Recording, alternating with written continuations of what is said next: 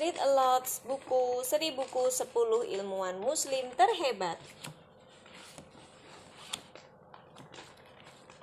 Yang pertama, Ahmad Ibnu Majid. Sang Singa Lautan. Namanya adalah Ahmad Ibnu Majid. Orang-orang menjulukinya Singa Lautan Ibnul Majid lahir pada tahun 1421 Masehi di Julfar, sebuah kota kuno di Uni Emirat Arab. Kota Julfar yang terkenal dalam hal perdagangan dan pelayaran pada abad 10 dan 14 Masehi, kini dikenal dengan nama Ras Al-Khoimah. Apakah? Ras Al-Khoimah. Keluarga Ibnu Majid berasal dari Bani Tamim, salah satu kabilah dari provinsi Najd, Arab Saudi. Ibnu Majid sangat mencintai lautan. Kemampuannya menaklukkan lautan diperoleh dari ayah dan kakeknya. Ayah dan kakeknya adalah seorang pelaut dan nahkoda terkenal di kawasan Laut Merah. Sejak kecil, Ibnu Majid sering melakukan pelayaran mengarungi Laut Merah bersama ayah dan kakeknya. Ayah dan kakek Ibnu Majid selalu memberi semangat. Mereka sangat ingin Ibnu Majid menjadi nahkoda handal dan menguasai seluk-beluk lautan. Segala tentang lautan. Jadi sangat hafal karakteristik laut. Ibnu Majid juga dikenal sebagai pembuat kompas dengan 32 arah mata angin. 32 arah mata angin. Nah, Kreasinya itu dianggap sebagai bentuk awal kompas modern. Ibnu Majid juga dikenal sebagai seorang kartografer atau ahli pembuat peta. Nah, ahli pembuat peta nih. Beliau membuat peta perjalanan dengan simbol-simbol yang mudah dipahami. Kompas adalah alat untuk menentukan arah mata angin. Ibnu Majid hidup sekitar tahun 1498 Masehi. Pada masa itu, Portugis memiliki seorang pelaut terkemuka bernama Vasco da Gama. Vasco da Gama pernah memimpin sebuah ekspedisi bahari untuk menemukan daerah Tanjung Harapan di selatan Afrika. Ekspedisi bahari ini adalah perjalanan menjelajahi lautan. Ketika bertemu dengan rombongan Vasco da Gama, Ibnu Majid sempat memperlihatkan kompas buatannya. Vasco da Gama pun terkesima, sangat mengagumi karya Ibnu Majid. Dengan kompas ciptaannya, Ibnu Majid berhasil menjelajahi benua Afrika, lalu dari kawasan Laut Merah hingga ke Maroko dan kawasan Laut Tengah. Laut Tengah itu apa? Laut Tengah kalau di peta itu Nanti kita lihat peta ya. Mama tunjukkan. Konon, sebelum ada karya Ibnu Majid, hanya sedikit pelaut yang berani mengarungi kawasan Laut Merah. Angin dan arus di Laut Merah serta pesisir Afrika dikenal begitu kencang sehingga mereka takut untuk berlayar ke sana. Namun, Ibnu Majid berhasil mematahkan pendapat tersebut karena mampu menaklukkan pesisir Afrika, beliau mendapat julukan singa lautan. Orang-orang Portugis menyebutnya Almarante yang berarti raja laut. Ibnu Majid memberi sumbangan besar dalam dunia pelayaran. Beliau menulis beberapa buku berdasarkan pengalamannya menjelajahi lautan. Karya terbesar Ibnu Majid yaitu buku berjudul Al-Fawaid fi Usul Ilmi Al-Bahr wa Al-Qawaid, pedoman dasar ilmu kelautan. Buku tersebut ditulis pada tahun 1489 Masehi dan telah diterjemahkan ke dalam berbagai bahasa. Ibnu Majid juga merevisi ulang karya tulis ayahnya Al-Hijaziyah Buku itu berisi pembahasan tentang kondisi lautan sekitar kawasan Hijaz. Buku-buku yang ditulis Ibnu Majid itu dijadikan referensi oleh para ilmuwan dan sarjana. Sarjana itu orang yang sudah kuliah sampai menempuh pendidikan strata 1. Tingkat 1, tingkat 1. Salah satu pembaca buku Ibnu Majid adalah Sidi Ali Rais, seorang laksamana dan navigator sebelum Turki Utsmani. Navigator adalah awak kapal yang bertugas mengamati cuaca untuk mengatur haluan kapal. Ibnu Majid juga mahir menulis puisi. Beliau bahkan menulis petunjuk pelayaran dalam beberapa bait puisinya. Ya? Kok. Ibnu Majid wafat pada tahun 1500 Masehi setelah semua kisah petualangan dan pengalamannya tertuang dalam tulisan. Semua karya Ibnu Majid sangat bermanfaat sepanjang zaman. Selesai. Itulah kisah Ahmad Ibnu Majid, Yang sang singa lautan, pelaut ulung.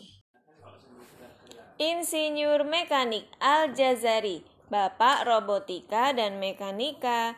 Ismail, ayah Al-Jazari, memberinya nama lengkap Abu Al-Is bin Ismail bin Ar-Rozas Al-Jazari. Al-Jazari lahir sekitar tahun 1136 Masehi di wilayah Al-Jazira, sebuah wilayah dataran tinggi. Al-Jazira merupakan wilayah Mesopotamia hulu, terpisah oleh sungai Eufrat dan Tigris. Ayah Al-Jazari adalah seorang insinyur terhormat yang bekerja pada istana dinasti Artukid di Diyarbakir. Beliau memberi putranya nama Abu Al-Is yang artinya orang yang dihormati. Kelak Al-Jazari akan menjadi orang yang terhormat dan namanya terus diingat sepanjang masa. Al-Jazari tumbuh dan berkembang di lingkungan yang aman bersama orang-orang solih serta penuh kasih sayang. Beliau menyukai ilmu matematika, fisika, serta astronomi. Tidak hanya ilmu sains, Al-Jazari juga menyukai kajian fikih dan seni. Astronomi adalah cabang ilmu alam yang meneliti benda langit serta fenomena alam yang terjadi di luar atmosfer bumi. Setiap pagi, Al-Jazari selalu berangkat ke masjid untuk menghadiri majelis ilmu. Keseriusan Al-Jazari dalam mendalami ilmu agama membuatnya menjadi ahli fikih dan ahli ibadah. Al-Jazari terus belajar dan ingin tahu banyak hal. Beliau rajin membaca, melakukan percobaan, dan membuat karya baru. Al-Jazari mempelajari ilmu teknik mesin sendiri. Beliau banyak membaca ensiklopedia Yunani tentang teknik mesin terdahulu. Al-Jazari pun tumbuh menjadi seorang yang cerdas, rajin bekerja, dan kreatif. Al-Jazari bahkan menemui pengrajin dan mengamati cara kerjanya dengan saksama. Kelak, Al-Jazari akan menemukan sistem kerja roda gigi pada mesin dari sini. Nah, beliau yang menemukan sistem roda gigi. Kit. Apa-apa. Setelah dewasa, Al-Jazari mengikuti jejak ayahnya, mengabdikan dirinya pada sultan di istana dinasti Artukid dari tahun 1174 sampai 1200 Masehi. Gelar Rois Al-Amal diberikan kepada Al-Jazari sebagai kepala insinyur andal. Gelar Badi Al-Zaman juga disandang Al-Jazari sebagai tanda terbaik di zamannya. Al-Jazari juga diberi kebebasan oleh Sultan menciptakan mesin-mesin baru. Karya terbesarnya adalah membuat sebuah robot untuk membantu pekerjaan manusia. Nah, beliau membuat robot pertama kali.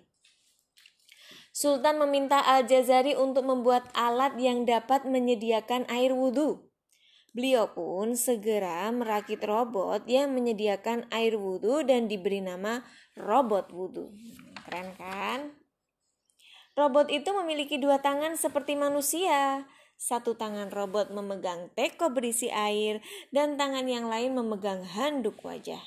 Ada pula burung buatan di atas teko. Apabila air mengalir, maka akan terdengar suara seperti kicauan burung dari dalam mesin. Hal ini agar jamaah segera bersiap untuk sholat. Al-Jazari juga membuat sebuah kapal yang mengapung di danau dengan empat buah robot pemusik di atas kapalnya.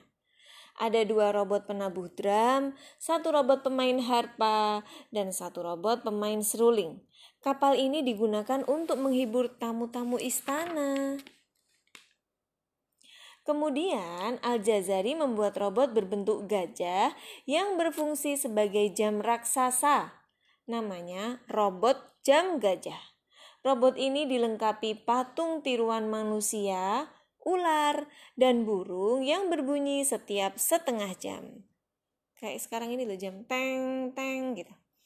Robot jam gajah memiliki tinggi sekitar 7 meter Replikanya masih dipajang sampai sekarang di London Science Museum. Kalau kakak mau lihat berarti ke London. Selain, selain robot jam gajah, Al-Jazari juga merancang jam air, jam lilin, dan jam istana. Jam istana diyakini sebagai jam terbesar saat itu dan dipajang pada ketinggian 4 meter. Uniknya, jam istana tidak sekedar berfungsi sebagai penunjuk waktu. Jam istana juga dapat menunjukkan pergerakan bintang, bulan, dan matahari. Ketika lahan pertanian mengering, mereka meminta Al-Jazari membuat alat yang praktis untuk dapat mengangkut air dari sungai. Al-Jazari pun merancang alat bantu irigasi pertanian dengan membuat mesin pengangkut air yang bernama Saklia dan Soduf. Itu itu apa namanya? uh, nenek moyangnya truk tangki. penemu, bukan nenek moyang, penemu. Truk tangki bukan manusia. Mesin engkol adalah alat pemutar berbentuk siku yang berfungsi untuk menghidupkan mesin. Al-Jazari merupakan insinyur pertama yang menjadi pelopor hemat energi.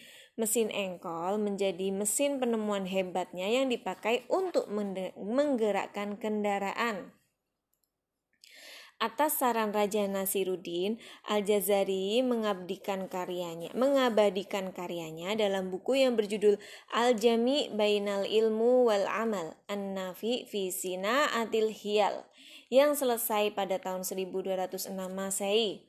Buku ini menjadi buku panduan teknik mesin terbaik Al-Jazari wafat pada tahun 1206 Masehi beberapa bulan setelah menyelesaikan karya bukunya.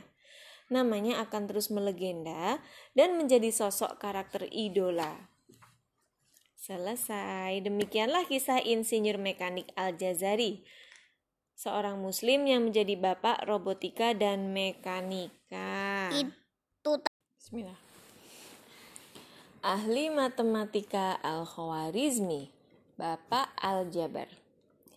Namanya adalah Muhammad bin Musa Al-Khwarizmi. Beliau dikenal sebagai penemu aljabar dan angka nol. Nanti dijelaskan. Beliau lahir di sebuah kota kecil di pinggiran sungai Oksus, Uzbekistan tahun 1194 Hijriah atau 780 Masehi. Para ilmuwan barat mengenalnya dengan sebutan Al-Karismi, Al-Kawarizmi, Al-Ahawazmi, algoritmi atau algoritm. Ketika Al-Khawarizmi masih kecil, keluarganya pindah ke Baghdad, Irak. Pada masa itu, Irak berada di bawah pemerintahan Khalifah Al-Ma'mun bin Harun ar-Rashid. Tumbuh dewasa, Al-Khawarizmi bekerja di Baitul Hikmah, lembaga ilmu pengetahuan dan penelitian yang didirikan oleh Harun ar-Rashid. Beliau juga dipercaya memimpin perpustakaan khalifah. Al-Khwarizmi memiliki pengetahuan yang sangat luas. Beliau dikenal menguasai beberapa ilmu, di antaranya adalah matematika dan astronomi. Bersama ilmuwan lain, Al-Khwarizmi mendapat perintah untuk mengukur derajat kebulatan bumi. Beliau juga diminta untuk membuat peta dunia, menyempurnakan karya Claudius Ptolemy. Claudius Ptolemy adalah seorang ahli geografi, astronomi, dan astrologi yang hidup pada zaman Helenistik di provinsi Romawi, Egyptus. Al-Khwarizmi menemukan angka nol yang sangat bermanfaat dalam dunia penomoran. Dengan konsep angka 0 sampai 9, Al-Khwarizmi memperkenalkan hitungan desimal. Al-Khwarizmi juga memperkenalkan konsep sifat dalam sistem penomoran. Sistem nomor karya Al-Khwarizmi itulah yang kemudian dikenal dengan nama algoritma. Ah, udah. Semua ditulis semua itu ditulis oleh Al-Khwarizmi dalam bukunya yang berjudul Al-Jumu'ah wa Tafriq bi Hisab Al-Hindi atau Algoritmi de Numero Indorum dalam bahasa Latin. Ada pula Al-Mukhtasar fil Hisab Al-Jabr wal Muqabalah yang membahas tentang ilmu aljabar. Banyak karya beliau yang menjadi penemuan terpenting dalam dunia ilmu pengetahuan. Karya-karyanya diterjemahkan ke dalam berbagai bahasa agar bisa dipelajari oleh umat manusia di seluruh dunia. Al-Khwarizmi mengenalkan tentang perhitungan aljabar, yaitu cara berhitung dengan huruf sebagai pengganti angka. Tadi Mas Fatih nanya kan aljabar itu apa? yaitu cara berhitung dengan huruf sebagai pengganti angka. Karena itulah Al-Khwarizmi akhirnya dikenal sebagai Bapak Aljabar. Selain aljabar, Al-Khwarizmi memperkenalkan geometri, yaitu cara menghitung luas bangunan datar dan bangun ruang. Al-Khwarizmi juga memperkenalkan trigonometri yang mempelajari seluk-beluk segitiga serta fungsinya. Fungsi trigonometri adalah sinus, kosinus, dan tangen. Al-Khwarizmi juga menciptakan jam matahari yang berguna untuk menentukan waktu sholat. Bukunya yang berjudul Al-Ruhama adalah tulisan karya Al-Khwarizmi tentang jam matahari. Al-Khawarizmi juga ahli dalam menggunakan astrolab, yaitu alat untuk memprediksi posisi matahari, bintang, bulan, dan planet. Beliau bahkan membuat karya sendiri tentang penggunaan astrolab yang berjudul Al-A'mal bi Al-Usturlab. Astrolab bermanfaat untuk menentukan arah kiblat, letak garis bujur, dan garis lintang. Astrolab juga bermanfaat sebagai alat navigasi. Oh iya, pada zaman itu kaum muslim merasa kesulitan dalam pengukuran tanah dan menghitung hal-hal lainnya. Khalifah Al-Ma'mun lantas meminta Al-Khwarizmi untuk membuat metode perhitungan yang mudah kaum muslim sangat terbantu dengan metode per perhitungan yang dibuat oleh Al-Khwarizmi. Metode adalah cara kerja yang memudahkan pelaksanaan dari suatu kegiatan untuk mencapai sebuah tujuan tertentu. Al-Khwarizmi memang ilmuwan yang hebat dan saleh. Demi, demi dapat mengembangkan ilmunya agar bermanfaat bagi umat, Al-Khawarizmi selalu mengutamakan syariat. Al-Khawarizmi juga mengajar, bahkan menjadi guru besar di salah satu universitas yang ada di Baghdad. Beliau adalah guru besar yang dapat dijadikan teladan karena semangatnya yang luar biasa dan kepribadiannya yang baik. Tahukah kalian mengapa Al-Khawarizmi bisa menjadi ilmuwan yang mengubah dunia? Itu karena Al-Khwarizmi suka menghabiskan waktu dengan membaca dan mempelajari banyak hal. Al-Khwarizmi juga seorang yang tekun. Ketika percobaannya gagal, Al-Khwarizmi akan mencoba lagi sampai berhasil. Al-Khwarizmi juga telah dianggap sebagai sarjana matematika yang masyhur di kalangan umat Islam dan diakui dunia barat. Meski jenius, Al-Khwarizmi jauh dari sifat sombong. Hal tersebut terbukti dari tiga prinsip dasar matematika yang dipegang Al-Khwarizmi. Pertama, tauhid. Matematika adalah ilmu yang bersumber dari Allah. Kedua, syariah. Matematika harus sejalan dengan kehidupan manusia. Artinya, matematika akan selalu berkembang sejalan dengan perkembangan zaman. Ketiga, akhlak. Matematika harus mengubah perilaku seseorang. Artinya, matematika harus menginspirasi orang yang mempelajarinya agar selalu berlaku adil dan jujur. Karya-karya Al-Khawarizmi selalu menjadi acuan bagi dunia pendidikan. Al-Khawarizmi wafat pada tahun 266 Hijriah atau 850 Masehi pada usia 70 tahun dan dimakamkan di Baghdad sebuah monumen dibangun di Uzbekistan untuk menghormati jasa beliau. Selesai. Ahli bedah Az-Zahrawi, Bapak bedah modern. Bapak bedah modern itu apa? Yuk kita dengarkan. Nama lengkap Az-Zahrawi adalah Abul Qasim Kholaf bin Al-Abbas Az-Zahrawi. Beliau lahir pada tahun 936 Masehi di kota Zahra, sebuah kota yang terletak di sekitar Cordoba, Spanyol. Spanyol. Ya. Orang-orang barat memanggilnya dengan nama Abul Qasis. Az-Zahrawi adalah dokter kerajaan pada masa Khalifah Al-Hakam II dari kekhalifahan Umayyah. Buku kaya buku karya Az-Zahrawi itu berisi tentang pengalamannya menjadi dokter selama 50 tahun yang tersusun dalam 30 jilid. Buku tersebut dilengkapi ilustrasi alat bedah. Beliau mulai dikenal sebagai dokter setelah menulis buku kedokteran berjudul At-Tasrif Liman Ajiza an at-ta'lif. Oh, terbalik ini paragrafnya.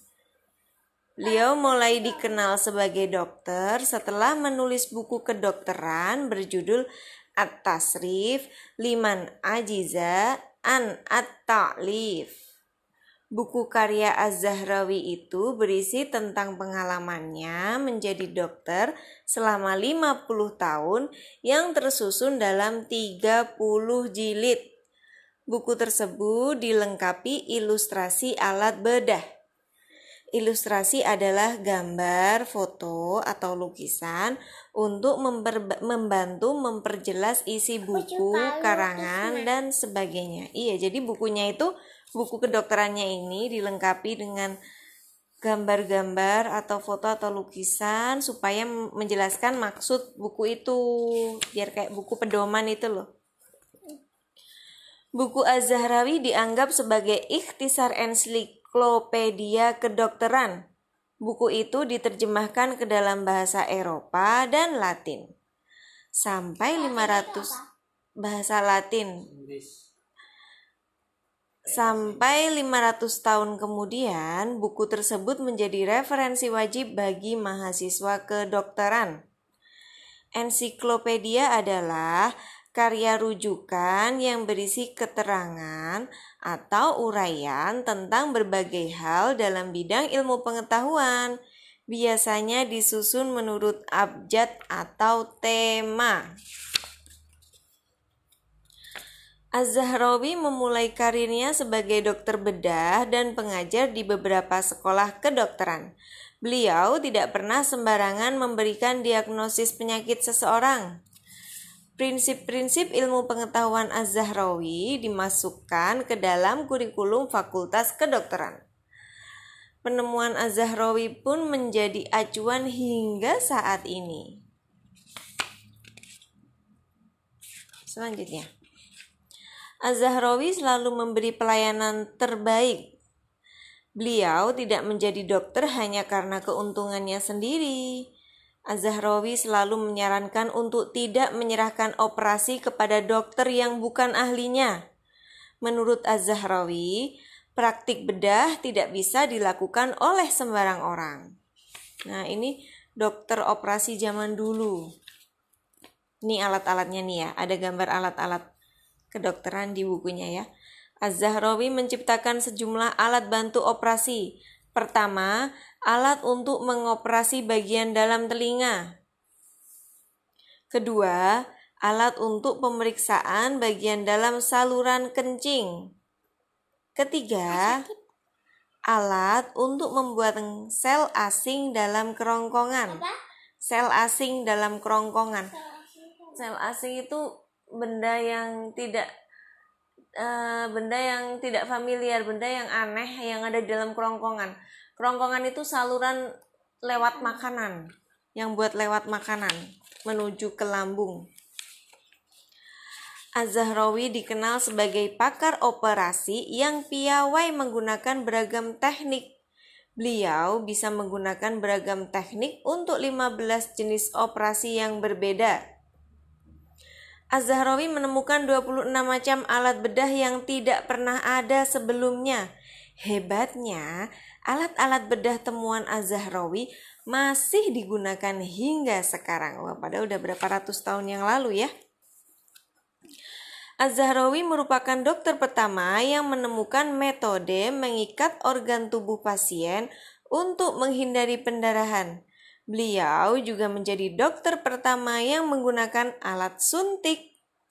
Beliau berhasil menguraikan secara detail operasi klasik terhadap kanker payudara untuk pertama kalinya.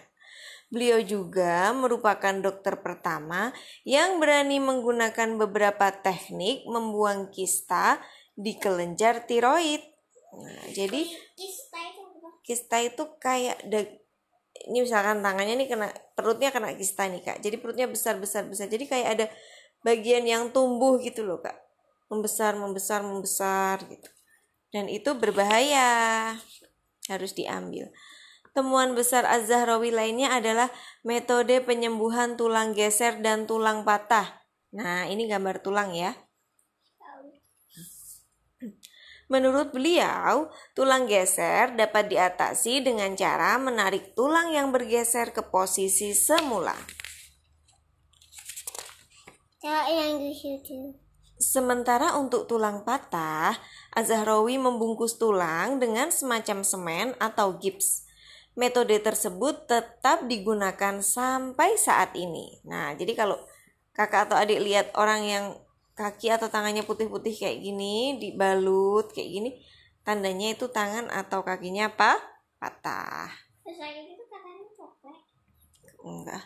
Gips adalah gips Gips adalah kapur batu. Biasanya dipakai untuk membalut bagian tubuh yang tulangnya retak atau patah agar tidak berubah posisinya. Karena kalau patah, posisinya geser itu sakit sekali. Dokter Az-Zahrawi juga penemu catgut atau benang yang terbuat dari usus hewan. Catgut digunakan untuk menjahit luka operasi bagian dalam. Beliau juga yang pertama kali berhasil dalam mengobati penyakit hemofilia. Hemofilia adalah penyakit yang darah penderitanya tidak mau membeku sehingga terus mengalir apabila ada luka terbuka. Jadi kalau orang kena penyakit hemofilia itu kalau jat, kena pisau luka darahnya itu nggak bisa segera berhenti ngalir terus kan bahaya kan kalau kayak seperti itu kalau dibiarkan saja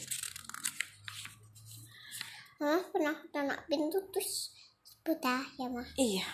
Kasih terus iya terus ini tengkorak ini gambar tengkorak kerangka tulang manusia. Azharawi termasuk salah satu ilmuwan yang masih berpikiran murni pada zamannya. Beliau tidak pernah terpengaruh oleh pemikiran barat. Kehebatan dan ilmu Az-Zahrawi sebagai ahli bedah diakui oleh para dokter di Eropa. Az-Zahrawi wafat di Cordoba pada tahun 1013 Masehi setelah malang melintang di dunia kedokteran. Az-Zahrawi wafat tepat dua tahun lamanya setelah tanah kelahirannya dijarah dan dihancurkan. Meski Cordoba bukan lagi kota Islam, namun nama Az-Zahrawi masih diabadikan menjadi nama jalan kehormatan. Jalan Kale al-Bukasis merupakan simbol penghargaan masyarakat Cordoba pada Az-Zahrawi. Pada jalan tersebut ada sebuah rumah dengan nomor 6 yang merupakan tempat tinggal Az-Zahrawi dulu kala. Kini, rumah tersebut menjadi cagar budaya yang dilindungi Badan Kepariwisataan Spanyol. Selesai. Ini suaranya siapa sih? Arsitek terbaik Koca Mimar Sinan, sang arsitek Turki Usmani. Nama lengkapnya Koca Mimar Sinan Mimar dalam bahasa Turki berarti arsitek. Nama Mimar disematkan pada Sinan karena keahliannya di bidang ilmu arsitektur. Mimar Sinan lahir di Anatolia Tengah, Turki pada tahun 1489 Masehi.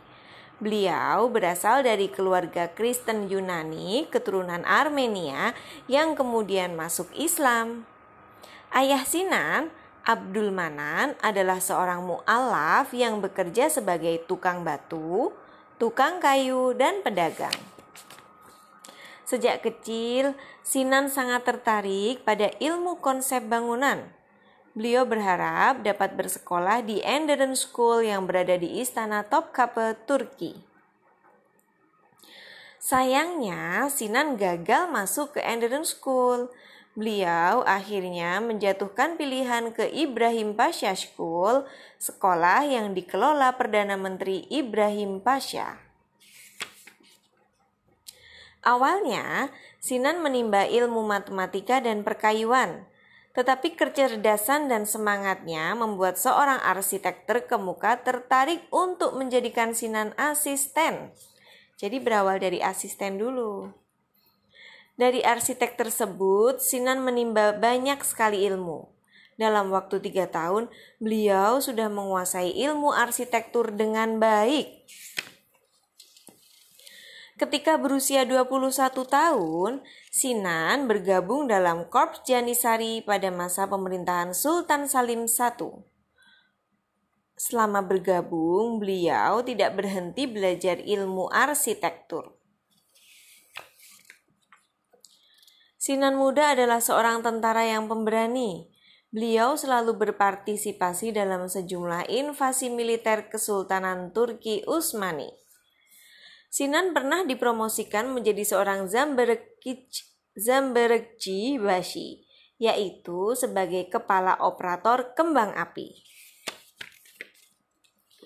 Sinan mahir menembakkan Mariam dengan mempelajari struktur terlemah dari sebuah bangunan untuk meruntuhkannya. Ketika pasukan Utsmani menguasai Kairo, Sinan diberi hak istimewa sebagai ketua arsitek. Pada tahun 1539 Masehi, beliau diangkat menjadi ketua arsitek Kesultanan Turki Utsmani. Selama hidupnya, Sinan telah berhasil membuat sekitar 476 karya bangunan.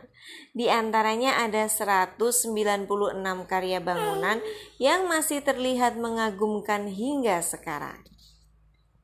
Sinan selalu melakukan inovasi di setiap karyanya, seperti ketika beliau melakukan variasi pada kubah masjid dengan membentuknya menjadi segi enam biasanya kubah masjid bentuknya setengah lingkaran kan nih dibentuk sama sinan menjadi segi enam Biar apa? biar bagus lebih bagus Karya Sinan kebanyakan berupa masjid-masjid indah di kota Istanbul seperti Masjid Sultan Sulaiman, Masjid Sokolu Mehmet Pasha, dan Masjid Mihrimah Sultan. Selain itu, terdapat masjid-masjid di luar Istanbul, seperti Masjid Sultan Selim II di Edirne, Masjid Banyabashi di Sofia, Bulgaria, dan Masjid Usman Shah di Trikala, Yunani. Wah, karyanya di mana-mana ya. Sinan juga membuat karya yang berupa sekolah di antaranya Madrasah Yafus Sultan Salim dan Al-Taqiyah As-Sulaimania di Damaskus.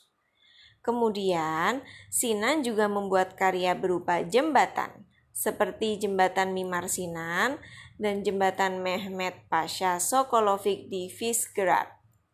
Komplek Kesultanan Haseki Sultan juga merupakan karya beliau. Karya bangun Sul karya bangun Sinan yang paling terkenal adalah Masjid Sultan Sulaiman, Masjid Sultan Salim II, dan Masjid Banyabashi. Masjid Sultan Sulaiman adalah proyek megah pertama yang dibangun oleh Sinan. Pembangunan Masjid Sultan Sulaiman selesai dalam waktu tujuh tahun. Nah, bagus ya masjidnya. Selama pengerjaan fondasi Masjid Sultan Sulaiman yang memakan waktu lima tahun, Sinan lebih banyak mengawasi langsung di bawah tanah. Ini di bawah tanah ya.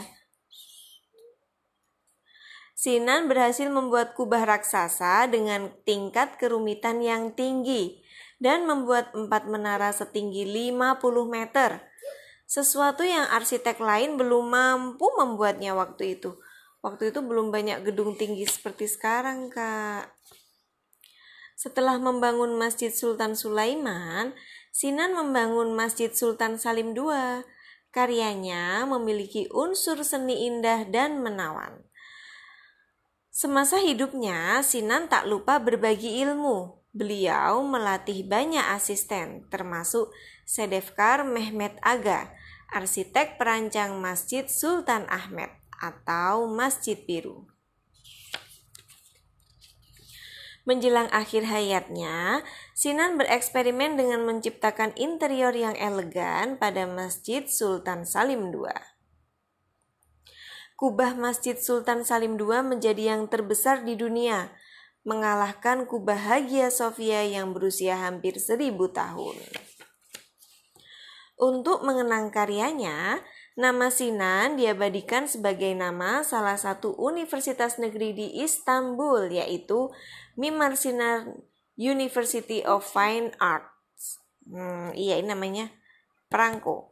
Wajah Sinan diabadikan dalam sebuah perangko Turki. Selain itu, namanya juga dipakai untuk menamai sebuah kawah di planet Merkurius. Wow.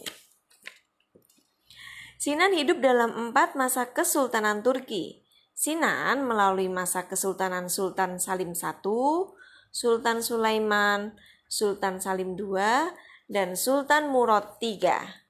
Pada 17 Juli 1588 Masehi, Koca Mimar Sinan wafat pada usia 98 tahun. Beliau dimakamkan di kompleks Masjid Sultan Sulaiman. Selesai. Ahli kimia Jabir Ibnu Hayyan, Bapak Kimia Modern. Nama lengkapnya adalah Abu Musa Jabir Ibnu Hayyan Al-Azdi. Orang-orang barat memanggilnya Jabir. Ibnu Hayyan lahir sekitar tahun 721 Masehi di kota Tus, Khurasan, Iran. Beliau adalah seorang muslim yang ahli di bidang kimia, farmasi, fisika, filsafat, dan astronomi. Jabir ibnu Hayyan dibesarkan dalam keluarga dokter, sehingga sejak kecil beliau telah akrab dengan dunia medis dan eksperimen. Semenjak bekerja di laboratorium kimia di Bawadah, Damaskus, rasa sukanya terhadap ilmu kimia semakin bertambah. Pojok bahasa medis adalah segala sesuatu yang berhubungan dengan bidang kedokteran. Eksperimen adalah percobaan yang bersistem dan berencana untuk membuktikan kebenaran suatu teori. Bagus ya. Satu, Dua, dua, tiga, enam, empat, lima, lima, enam, enam, Tujuh. tujuh, delapan. sem- sembilan. Ya, sudah ya. Pada masa pemerintahan Harun ar-Rasyid di Baghdad, Jabir bin Hayyan juga mempelajari ilmu kimia dari Bermaki Vizir. Jabir juga banyak belajar dari banyak guru. Salah satunya adalah Harbi al-Himyari dari Yaman. Salah satu jasa besar Jabir bin Hayyan adalah mempublikasikan secara terbuka tentang penguraian logam. Beliau menjelaskan tentang logam yang diuraikan oleh ahli metalurgi Mesir sebagai bahan pendidikan. Metalurgi adalah ilmu yang mempelajari sifat-sifat kimia dan cara pemanfaatan logam. Ini botol reaksi untuk eksperimen, untuk percobaan. Gambarnya. Jabir mendirikan laboratorium. Di sana, beliau melakukan berbagai percobaan dengan serius. Menurut beliau, percobaan adalah aspek paling penting dalam kimia. Jabir Ibnu Hayyan berkata bahwa sebuah teori kimia tidak dapat diakui kebenarannya jika tidak melalui serangkaian percobaan dan penelitian. Setelah melalui serangkaian percobaan, Jabir berhasil mengklasifikasikan beragam benda berdasarkan unsur kimia yang menyusunnya. Pengklasifikasian itu terbagi menjadi tiga, yaitu tubuh, unsur emas dan perak, nyawa, sulfur dan arsenik, dan akal, merkuri dan sel amoniak. Dengan ketekunan dan ketelitiannya, Jabir Ibnu Hayyan berhasil meletakkan fondasi penyusunan tabel unsur kimia. Iya. Tabel unsur kimia adalah tabel untuk memudahkan Dulu itu nggak ada pensil sekarang kan Iya, ini gambar Jabir Ibnu Hayyan sedang menulis tapi tidak pakai pensil, pakainya dulu bulu. dulu itu dulunya dulunya itu nggak ada pensil sekarang jadi hihi dulu Iya, jadi bulu ya. Mama lanjutin ya. Tabel unsur kimia adalah tabel untuk memudahkan mengenal nama unsur dari partikel kimia melalui pengelompokan. Mudah nggak lah? Hmm. Jabir Ibnu Hayyan makin terkenal. Beliau berhasil mempresentasikan sejumlah metode riset kimia hasil penemuannya kepada ilmuwan lain. Beliau juga mampu mengemukakan pandangannya tentang teori pembentukan geologis hasil campuran bermacam logam. Geologi adalah ilmu yang mempelajari tentang komposisi, struktur, dan sejarah bumi. Namanya geologi. ini kursi kok Ya, gambar kursi. Salah satu penemuan Jabir Ibnu Hayyan dalam bentuk alat adalah skala dengan keakuratan mencapai 1 per 6 gram. Jabir Ibnu Hayyan juga menemukan mer- merupakan penemu proses penyulingan dengan menggunakan alat buatannya yang disebut dengan alembik. Nah, alatnya namanya alembik untuk menyuling. itu kayak bensin Jabir Ibnu Hayyan juga menemukan metode penyulingan yang menghasilkan aroma wangi dari tumbuhan yang menjadi cikal bakal pembuatan parfum. Nah, diminum nggak enak ini inspirator pembuatan parfum nih dari sini inspirasinya bikin minyak wangi ya. Jabir Ibnu Hayyan adalah orang pertama yang membuktikan bahwa kimia bukanlah ilmu sihir sebagaimana anggapan orang-orang terdahulu. Beliau membuktikan bahwa kimia bisa dipelajari secara ilmiah. Beliau merupakan orang pertama yang menemukan timbulnya gas yang mudah terbakar ketika anggur dipanaskan. Ya, Taruh sebutannya yang sebentar ya. taruh yang itu baunya nggak enak. Iya. Selanjutnya, Jabir Ibnu Hayyan juga menemukan asam klorida, asam nitrat, asam sitrat, asam asetat, dan teknik kristalisasi. Nah, ini nama-nama unsur kimia. Asam klorida itu apa? Nanti kita pelajari lebih lanjut ya. CL. Beliau juga menemukan bahwa larutan hasil penggabungan asam klorida dan asam sitrat, larutan aqua regia, bisa digunakan untuk melarutkan emas. Wow, ini kalau kakak pengen tahu lebih lanjut, belajar ilmu kimia. Istilah teknik yang ditemukan oleh Jabir Ibnu Hayyan telah menjadi bagian dari kosakata ilmiah di dunia internasional, seperti istilah alkali. Penemuan Jabir Ibnu Hayyan lainnya yaitu metode pencegahan karat pada besi. Beliau juga menemukan bahwa zat bernama mangan dioksida bisa digunakan untuk membuat gelas kaca. Nah, ternyata gelas kaca dibuat dari mangan dioksida. Jabir Ibnu Hayyan menulis sejumlah buku kimia, beberapa di antaranya kitab Al-Kimia, The Book of the Composition of Alchemy, dan kitab Al-Sab'in yang diterjemahkan ke berbagai bahasa. Tak tunjuk dulu. Iya, Satu, itu dua, tiga, empat, satu, lima, enam, tujuh, delapan, sembilan, sepuluh, iya bukunya banyak sebelas ya. sebelas, Dilanjut dulu ya. Pada tahun 1678 Masehi, penerjemah Inggris Richard Russell menerjemahkan karya Jabir yang lain dengan judul The Sum of Perfection. banyak Bukunya banyak karena lajin belajar.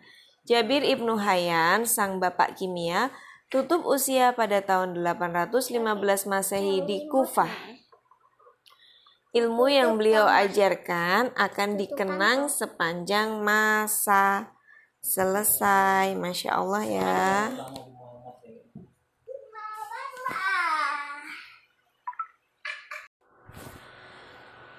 Petualang hebat Ibnu Batuta, sang penjelajah dunia. Nama asli Ibnu Batuta adalah Muhammad bin Abdullah Muhammad bin Abdullah Al-Lawati At-Tanji bin Batuta. Beliau adalah seorang penjelajah muslim yang dikagumi dunia. Ibnu Battuta lahir pada tahun 1304 Masehi di Tangir, sebuah kota di Maroko, dekat Selat Gibraltar. Kakak, duduknya yang baik. Ibnu Battuta dibesarkan dalam keluarga yang islami. Sejak kecil, beliau sudah menunjukkan ketertarikannya pada dunia penjelajahan. Ibnu Battuta sangat ingin menjelajah ke seluruh tempat di dunia karena ingin mengetahui luasnya dunia ciptaan Allah. Hingga pada tahun 1320 Masehi di usia 21 tahun, Ibnu Battuta meninggalkan kampung halaman dan mulai menjelajah. Usia 21 tahun ya, beliau mulai menjajah. Ibnu Battuta mulai memulai petualangannya dengan mengunjungi terlebih dahulu kota Makkah untuk beribadah haji. Alhamdulillah. Beliau melalui teriknya daratan berpasir Afrika Utara. Ibnu Battuta melewati Aljazair, Tunisia, Tripoli, Alexandria, Kairo, dan Yerusalem. Beliau sempat juga singgah di Damaskus dan Madinah. Syria. Ibnu Battuta selalu mengamati tempat-tempat bersejarah. Paros Lighthouse di Alexandria yang merupakan gedung pencakar langit dengan ketinggian 104 meter, salah satu keajaiban dunia kala itu sempat dikunjunginya. Setelah menunaikan ibadah haji, Ibnu Batuta tidak langsung pulang. Beliau memutuskan tinggal di Mekah dan melanjutkan pendidikan, belajar di Mekah. Pada tahun 1326 Masehi, Ibnu Batuta melanjutkan petualangannya ke Irak dan Iran, Persia. Pada tahun 1327 Masehi, setahun setelahnya, beliau kembali ke Mekah untuk menunaikan haji kedua. Emang haji ada. Enggak, haji dua kali maksudnya. Kita pernah naik onta gede lima kali ya. Insya Allah. Ibnu Batuta pun melanjutkan iya, insya Allah sebentar ya. Ibnu Batuta pun melanjutkan perjalanan ke pantai timur Afrika melewati kota Mogadishu, Somalia, kemudian lanjut ke Kenya dan Tanzania. Kenya, Tanzania nih petanya. Beliau kemudian kembali lagi ke Makkah. Nah, muter-muter kembalinya ke lagi. Mekah, Mekah. Setelah menunaikan ibadah haji yang ketiga kalinya, Ibnu Batuta menaiki sebuah kapal Genoa berlayar menuju ke Anatolia. Kemudian beliau melewati semenanjung Crimea menuju Konstantinopel, Turki. Di kota Konstantinopel, Turki, Ibnu Batuta sempat mengunjungi Hagia Sophia. Perjalanan berikutnya, beliau menuju India dan Cina. Ibnu Batuta melanjutkan perjalanan melewati kota Kabul, Afghanistan, hingga tiba di Delhi, India pada tahun 1334 Masehi. Ibnu Batuta bekerja sebagai pegawai pengadilan dan duta besar atas perintah Sultan Muhammad bin Tughluk pada tahun 1341 Masehi. Beliau dikirim ke Cina sebagai utusan diplomat. Diplomat itu siapa duta besar. Wakil negara di negara yang lain. Dikirim ke Cina sebagai wakil dari dari Khali- khilafah Islam. Dengan kapalnya, Ibnu Batuta melewati Maladewa, Sri Lanka, Bangladesh, Myanmar, Kepulauan Andaman, Aceh, Singapura, hingga tiba di Cina pada tahun 1345 tahun 1346, Ibnu Batuta mulai kembali ke tempat kelahirannya di Maroko. Beliau harus menempuh perjalanan darat dan laut selama hampir empat tahun lamanya. Dulu belum ada pesawat terbang. Dalam perjalanannya, Ibnu Batuta melewati Timur Tengah yang kala itu sedang dilanda wabah Black Death. Death itu apa? Hmm, penyakit, nama penyakit. Penyakit apa? Mama juga belum tahu. Seperti cacar kayaknya ya. Ibnu Batuta selamat dari wabah dan tiba di Maroko pada tahun 1349 Masehi. Ya. Tetapi sampai di Maroko, sampai di rumahnya, beliau mendapati ternyata orang tuanya telah meninggal dunia terlebih dahulu. Jadi ketika sampai di Maroko, bapak ibunya sudah tidak ada. Ibnu Batuta akhirnya tinggal untuk beberapa waktu. Beliau memanfaatkan kesempatan tersebut untuk bertemu dengan sanak kerabat kerabat itu apa? keluarga. Ibnu Batuta kemudian kembali melakukan perjalanan terakhirnya. Kemudian kembali melakukan perjalanan, kali ini perjalanan terakhir. Beliau menuju Spanyol, kemudian melewati gurun Sahara menuju kota Timbuktu, wilayah Kekaisaran Mali, Afrika ini. Sebelum ke Cina, Ibnu Batuta sempat berkunjung ke Indonesia, tepatnya di Aceh, di Kesultanan Samudra Pasai pada tahun 1345 Masehi. Iya di Indonesia kayak gitu. Bahkan beliau juga mampir kembali sepulangnya dari Cina. Ibnu Batit Ibnu Batuta menceritakan kesalehan sultan dan keindahan Samudra Pasai. Perjalanannya ini. Perjalanan ini memberikan sumbangsih tentang gambaran geografis Indonesia pada waktu itu. Karena setiap mengunjungi tempat, kota, negara sama Ibnu Batuta dica dicatat. Dalam perjalanannya, Ibnu Batuta menulis beberapa catatan pertemuannya dengan para raja yang memiliki kelebihan istimewa. Catatan Ibnu Batuta tentang para raja antara lain Raja Irak yang berbudi baik, Raja Hindustan yang sangat ramah, Raja Yaman yang berakhlak mulia, Raja Turki yang gagah perkasa, gimana? besar, tinggi, tegak. Raja Romawi yang pemaaf, Raja Samudra Pasai Malik Az-Zahir yang berilmu pengetahuan luas. Makanya. Ibnu Batuta kembali ke kampung halamannya pada tahun 1354 Masehi dan menetap di kota Fes, Maroko.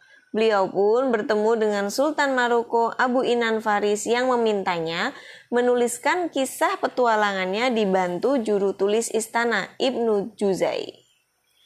Karya tersebut berjudul Tuhfah An-Nuzor fi Gharaib Al-Amsor wa Ajaib Al-Asfar atau yang lebih dikenal dengan Ar-Rihlah. Karya itu menggambarkan peradaban manusia pada wilayah yang dilaluinya waktu itu. Buku Ar-Rihlah diterjemahkan dalam bahasa Prancis, Inggris, dan Jerman. Catatan Ibnu Bantuta itu disimpan di Perpustakaan Nasional Bibliothèque Nasional di Paris.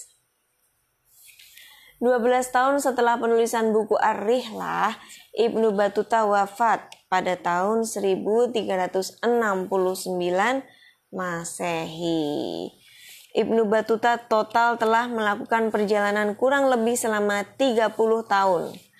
Selama 30 tahun itu dengan mengunjungi 44 negara di dunia. Beliau melintasi jarak sepanjang 120.000 km ditempuh dari tahun 1325 Masehi hingga 1354 Masehi. Lama banget. Lama banget ya. Petualangan Ibnu Batuta memang luar biasa. Wajarlah jika beliau dijuluki sang petualang hebat yang disejajarkan dengan petualang hebat yang lain. Selesai, masya Allah, keren sekali ya. Oke. Dokter hebat Ibnu Nafis, peneliti peredaran darah manusia. Ibnu Nafis lahir pada tahun 1213 Masehi di Damaskus, Damas- Suriah, di Syria sekarang. Nama aslinya ala- adalah Alauddin Abu Al-Hasan Ali bin Abi Hazam Al-Qorshi Ad-Dimashqi. Ibnu Nafis adalah seorang penuntut ilmu sejati. Dunia kedokteran modern menyebutnya sebagai ahli fisiologi terhebat. Selain ahli di bidang kedokteran, Ibnu Nafis juga ahli di bidang agama, hukum, filsafat, dan astronomi. Tuh, semua orang hebat itu berawal dari bagus dulu pemahaman agamanya. Baju dokter. Iya. Setelah menyelesaikan pendidikan dasarnya, Ibnu Nafis menempuh pendidikan dokter di Rumah Sakit An-Nuri, salah satu rumah sakit ternama di Damaskus kala itu. Kemudian, Ibnu Nafis melanjutkan pendidikannya ke Rumah Sakit An-Nasiri di Mesir. Ibnu Nafis pun bekerja di sana pada tahun 1236 Masehi. Masehi itu apa tuh? Tahun Masehi, tahun Masehi, penanggalan Masehi, ada juga tahun Hijriyah, penanggalan Hijriyah. Karena kinerja dan keahlian Ibnu Nafis yang luar biasa, beliau akhirnya diangkat menjadi kepala dokter di Rumah Sakit Al-Mansuri. Sultan Mesir, Baybars, juga memberi kepercayaan kepada beliau sebagai dokter pribadi. Meski telah menjadi kepala dokter, Ibnu Nafis tidak pernah berhenti belajar. Ibnu Nafis terus melakukan berbagai penelitian.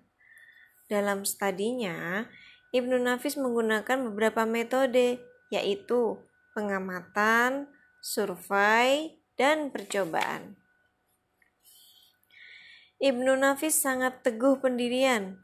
Beliau tidak segan menyatakan pendapat yang berbeda dengan pendahulunya, seperti Ibnu Sina dan Galenus. Ibnu Nafis membantah pendapat Galenus bahwa darah mengalir melalui lubang tak terlihat yang terdapat di antara dua bagian jantung. Siapa Ibnu Sina? Ibnu Sina adalah seorang ilmuwan muslim, dokter, ahli filsafat, dan penulis handal. Beliau dikenal dengan nama Avicenna oleh ilmuwan barat.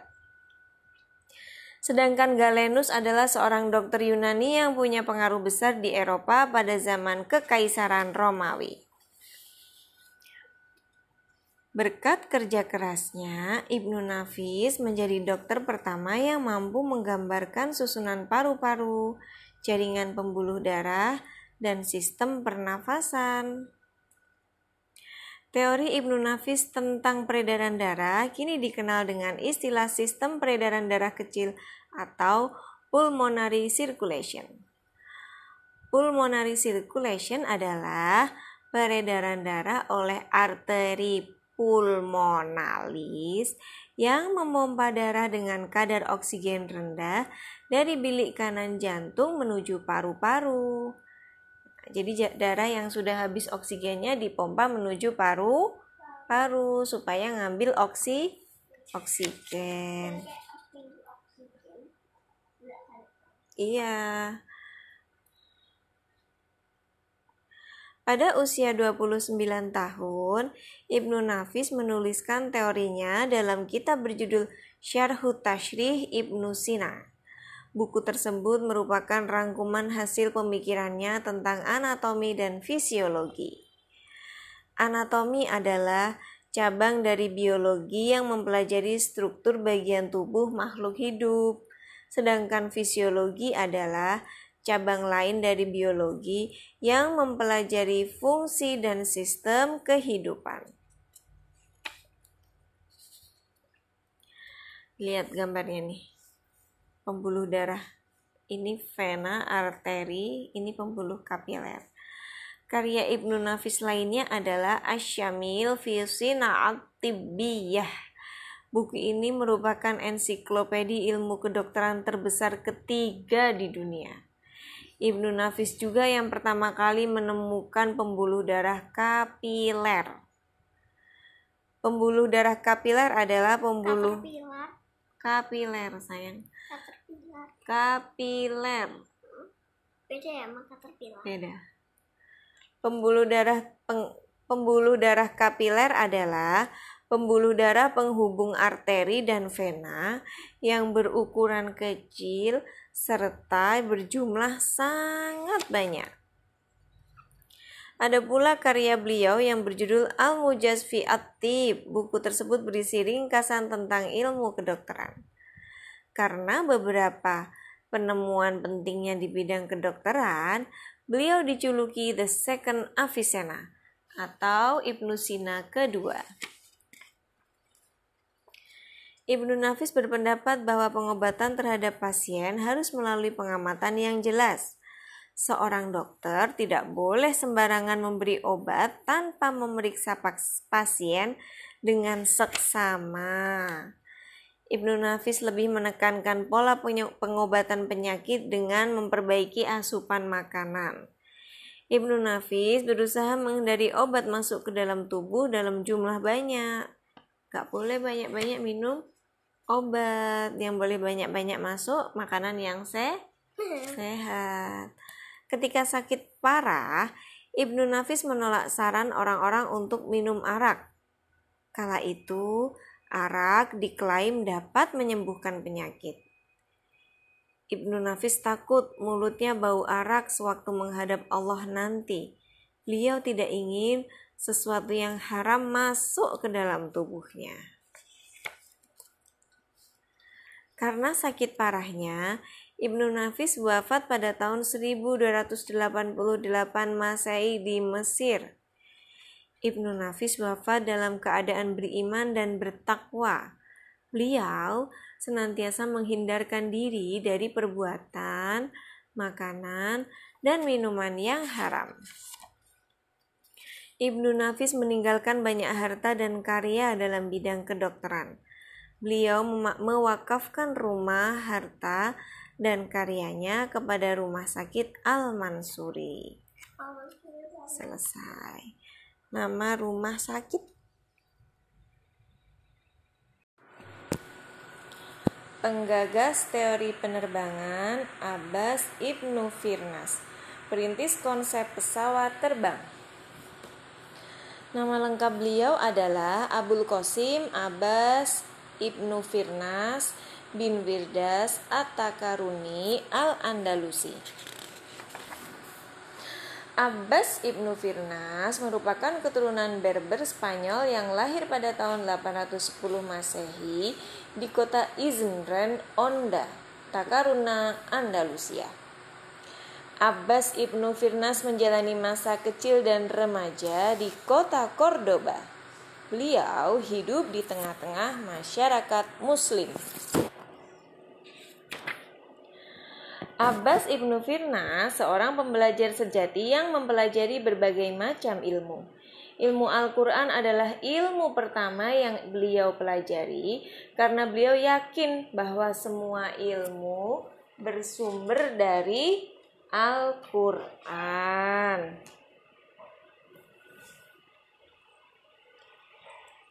Abbas Ibnu Firnas terkenal ahli dalam ilmu falak, kimia, serta bahasa dan sastra.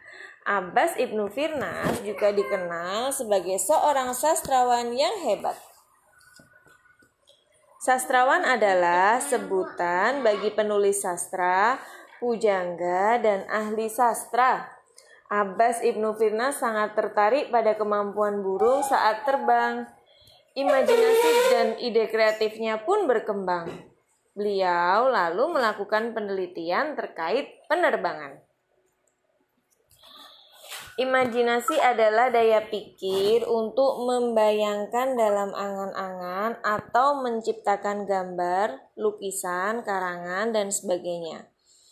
Kejadian berdasarkan kenyataan atau pengalaman seseorang.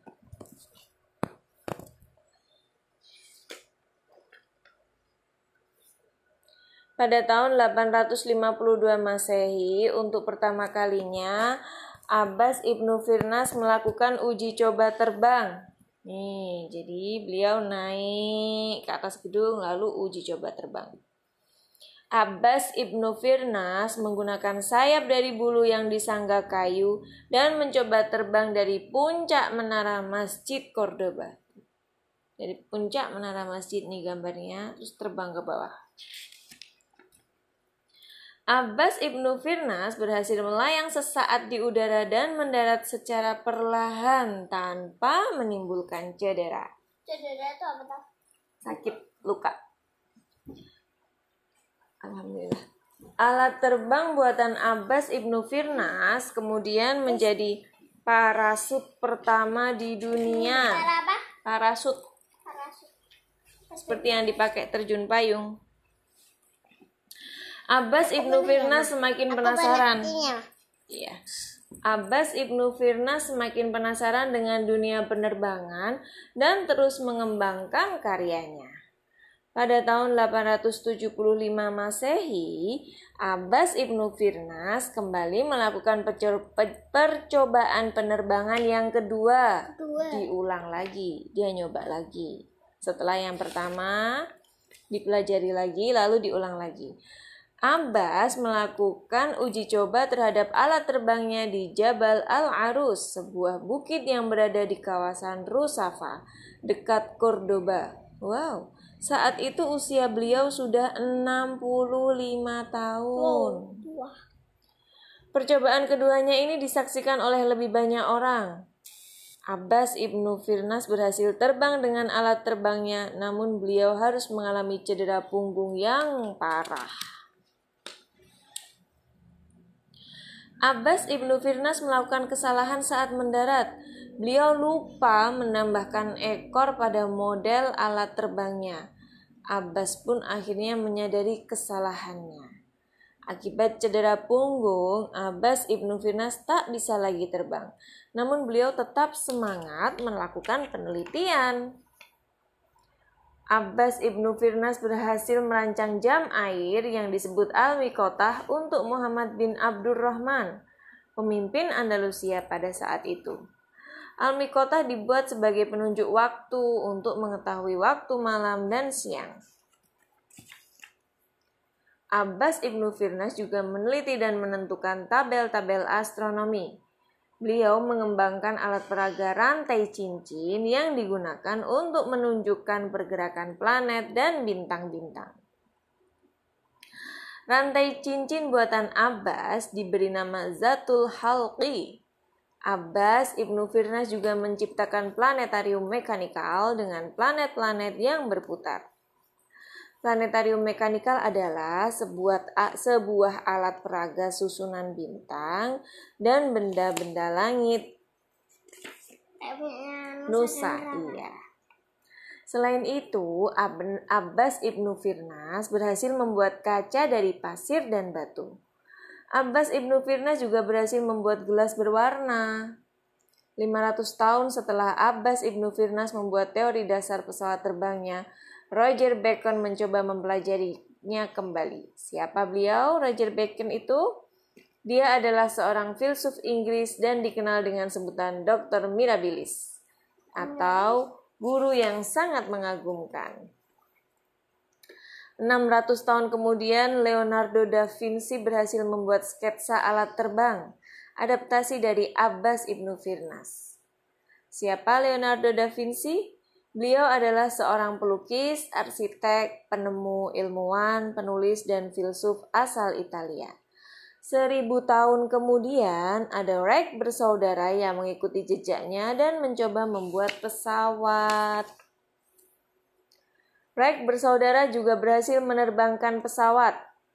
Mereka menerapkan teori Abbas Ibnu Firnas dalam karya pesawatnya. Berkat karya besarnya tentang teori penerbangan, Abbas Ibnu Firnas layak dijuluki sang inspirator penerbangan. Teori Abbas kelak menjadi cikal bakal perkembangan dunia penerbangan hingga masa kini. Iya. Setelah berjuang selama 12 tahun untuk menyembuhkan cedera punggungnya, Abbas Ibnu Firnas wafat pada tahun 887 Masehi dalam usia sekitar 80 tahun. Untuk mengenang sosok dan jasanya, Irak membangun monumen Abbas ibnu Firnas.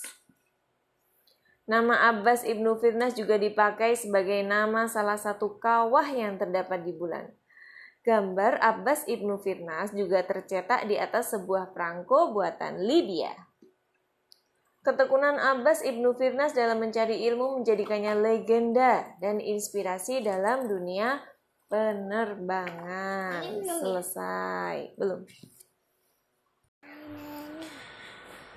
Yuk, seri buku 10 ilmuwan muslim terhebat. Ahli sains Ibnu Haytham. Bapak optik dunia.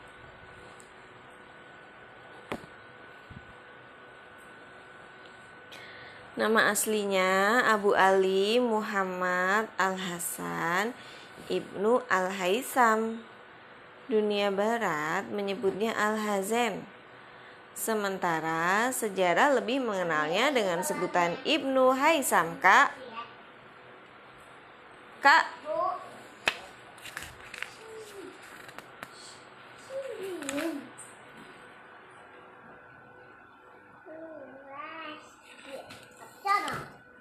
Ib astagfirullah. Ibnu Haisam lahir di Basroh, Irak pada tanggal 1 Juli 965 Masehi atau bertepatan dengan 354 Hijriah. Kok Masehi mah? Hmm? Iya penanggalan Masehi. Awalnya Ibnu Haisam memulai karir sebagai pegawai pemerintah di kota kelahirannya. Ibnu Haisam ternyata lebih tertarik menuntut ilmu. Beliau lalu memutuskan merantau ke Ahwaz dan Baghdad untuk menuntut ilmu. Bahkan Ibnu Haisam di kemudian hari juga pernah mengabdikan diri di Universitas Al-Azhar, Kairo, Mesir. Ibnu Haisam mempelajari berbagai keilmuan. Beliau mempelajari ilmu falak, geometri, fisika, matematika, dan filsafat. Filsafat itu apa, Mah? Ilmu filsafat. Sebentar ya, Mama baca ini dulu. Pojok bahasa. Ilmu falak adalah ilmu yang mempelajari tentang benda-benda langit seperti bumi, bulan, dan matahari. Oke, itu tamah yang iman itu. Iya, geometri adalah ilmu ukur yang mempelajari bidang dan ruang. Kalau mempelajari ilmu-ilmu seperti itu, harus semakin bertambah iman Nya. imannya. Iya, Mama lanjutin ya. Kecerdasan Ibnu Haisam membuat beliau terkenal. Khalifah Al-Hakim, penguasa Mesir saat itu, memintanya bergabung dalam pembangunan bendungan Sungai Nil. Sungai Nil di mana? Di Mesir. Namun, Ibnu Haisam merasa rancangan bendungan tidak sesuai rencana. Akhirnya beliau pun mundur dari proyek pembangunan bendungan. Karena nggak sesuai rencana, beliau nggak mau, ya nggak? Tetapi Khalifah bersikeras melanjutkan pembangunan. Namun Ibnu Haisam tetap menolaknya, sehingga beliau dipenjara. Untuk menghindari hukuman berat, Ibnu Haisam pun pura-pura kehilangan ingatan. Ibnu Haisam tak pernah berhenti belajar. Bahkan beliau bisa menghasilkan karya tulis ketika di penjara sampai akhirnya beliau dibebaskan. Ibnu Haisam menulis sekitar 200 karya buku. Salah satunya yang paling terkenal adalah kitab Al-Manazil, Book of Optic. Ibnu Haisam pun telah menemukan keberadaan tarikan gravitasi sebelum Sir Isaac Newton yang tujuh abad kemudian mengulas kembali temuan tersebut. Mengulas itu siapa tahu? Mengulas itu membahas, mempelajari. Nih gambarnya nih. Salah satu penemuan Ibnu Haisam tentang cahaya adalah koreksinya terhadap teori dari Euclid yang menjelaskan hubungan cahaya dan mata. Menurut Euclid, benda bisa terlihat karena mata memancarkan cahayanya sendiri dan mengenai benda yang dilihat. Jadi menurut Pak Euclid ini mata kita tuh memancarkan cahaya. Coba nyorot. Namun menurut Ibnu Haisam, benda dapat terlihat karena benda tersebut memantulkan cahaya dari sumber cahaya dan kemudian ditangkap oleh ma mata. Iya betul. Kalau gelap kan kita nggak bisa lihat apa-apa ya. Selain meneliti tentang pemantulan cahaya, beliau juga melakukan percobaan tentang pembiasan cahaya yang menghasilkan aneka warna. Buku lain karya Ibnu Haisam berjudul Light on Twilight Phenomena, menjelaskan cahaya yang muncul saat matahari terbenam, lingkaran cahaya saat gerhana, dan pelangi. Menurut Ibnu Haisam, cahaya fajar bermula apabila matahari berada pada garis 19 derajat di ufuk timur. Warna merah pada senja akan hilang apabila matahari juga berada pada garis 19 derajat di ufuk barat. Jadi kalau matahari di timur sama di barat sama-sama posisinya 19 derajat, kalau di timur muncul, kalau di barat tenggelam jadi senja.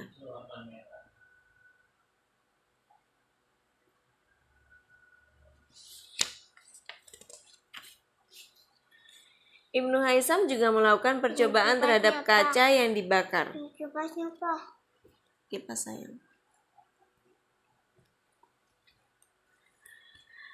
Beliau menemukan teori dasar lensa pembesar. Teori Ibnu Haisam itu digunakan oleh para ilmuwan untuk menemukan kaca pembesar yang pertama di dunia. Teori ini juga telah menginspirasi Bacon, Kepler, dan Boger dalam membuat mikroskop dan teleskop. Ibnu Haisam juga menyampaikan teori mengenai jiwa manusia sebagai rentetan perasaan yang saling terhubung dari waktu ke waktu. Teori tersebut telah menginspirasi para ilmuwan barat untuk membuat film bergerak yang semakin berkembang dan canggih hingga sekarang. Ibnu Haisam adalah orang pertama yang menjabarkan mata manusia secara rinci dalam bentuk diagram beserta cara kerja sistem syarafnya. Nama-nama bagian mata seperti kornea, retina, dan vitros humor adalah penemuan beliau. Ibnu Haisam juga melakukan percobaan menggunakan kamar gelap yang membuatnya menemukan konsep kamera lubang jarum atau pinhole kamera. Kelak menjadi cikal bakal kamera modern. Percobaan dan penelitian Ibnu Haisam tentang alat foto menggunakan kamar gelapnya juga berhasil menemukan teori kamera obscura. Ibnu Haisam adalah orang pertama yang menciptakan dan mendesain kamera. Oh, yang menciptakan kamera tuh Ibnu Haisam ini. Kata kamera sendiri berasal dari bahasa Arab komaro. Iya. Ibnu Haisam juga Ibnu Haisam juga berjasa besar dalam menjelaskan penggunaan dan mekanisme kerja lensa cembung atau konveks. Kelak di abad ke-13, prinsip kerja konveks yang ditemukan Ibnu Haisam digunakan untuk membuat kacamata.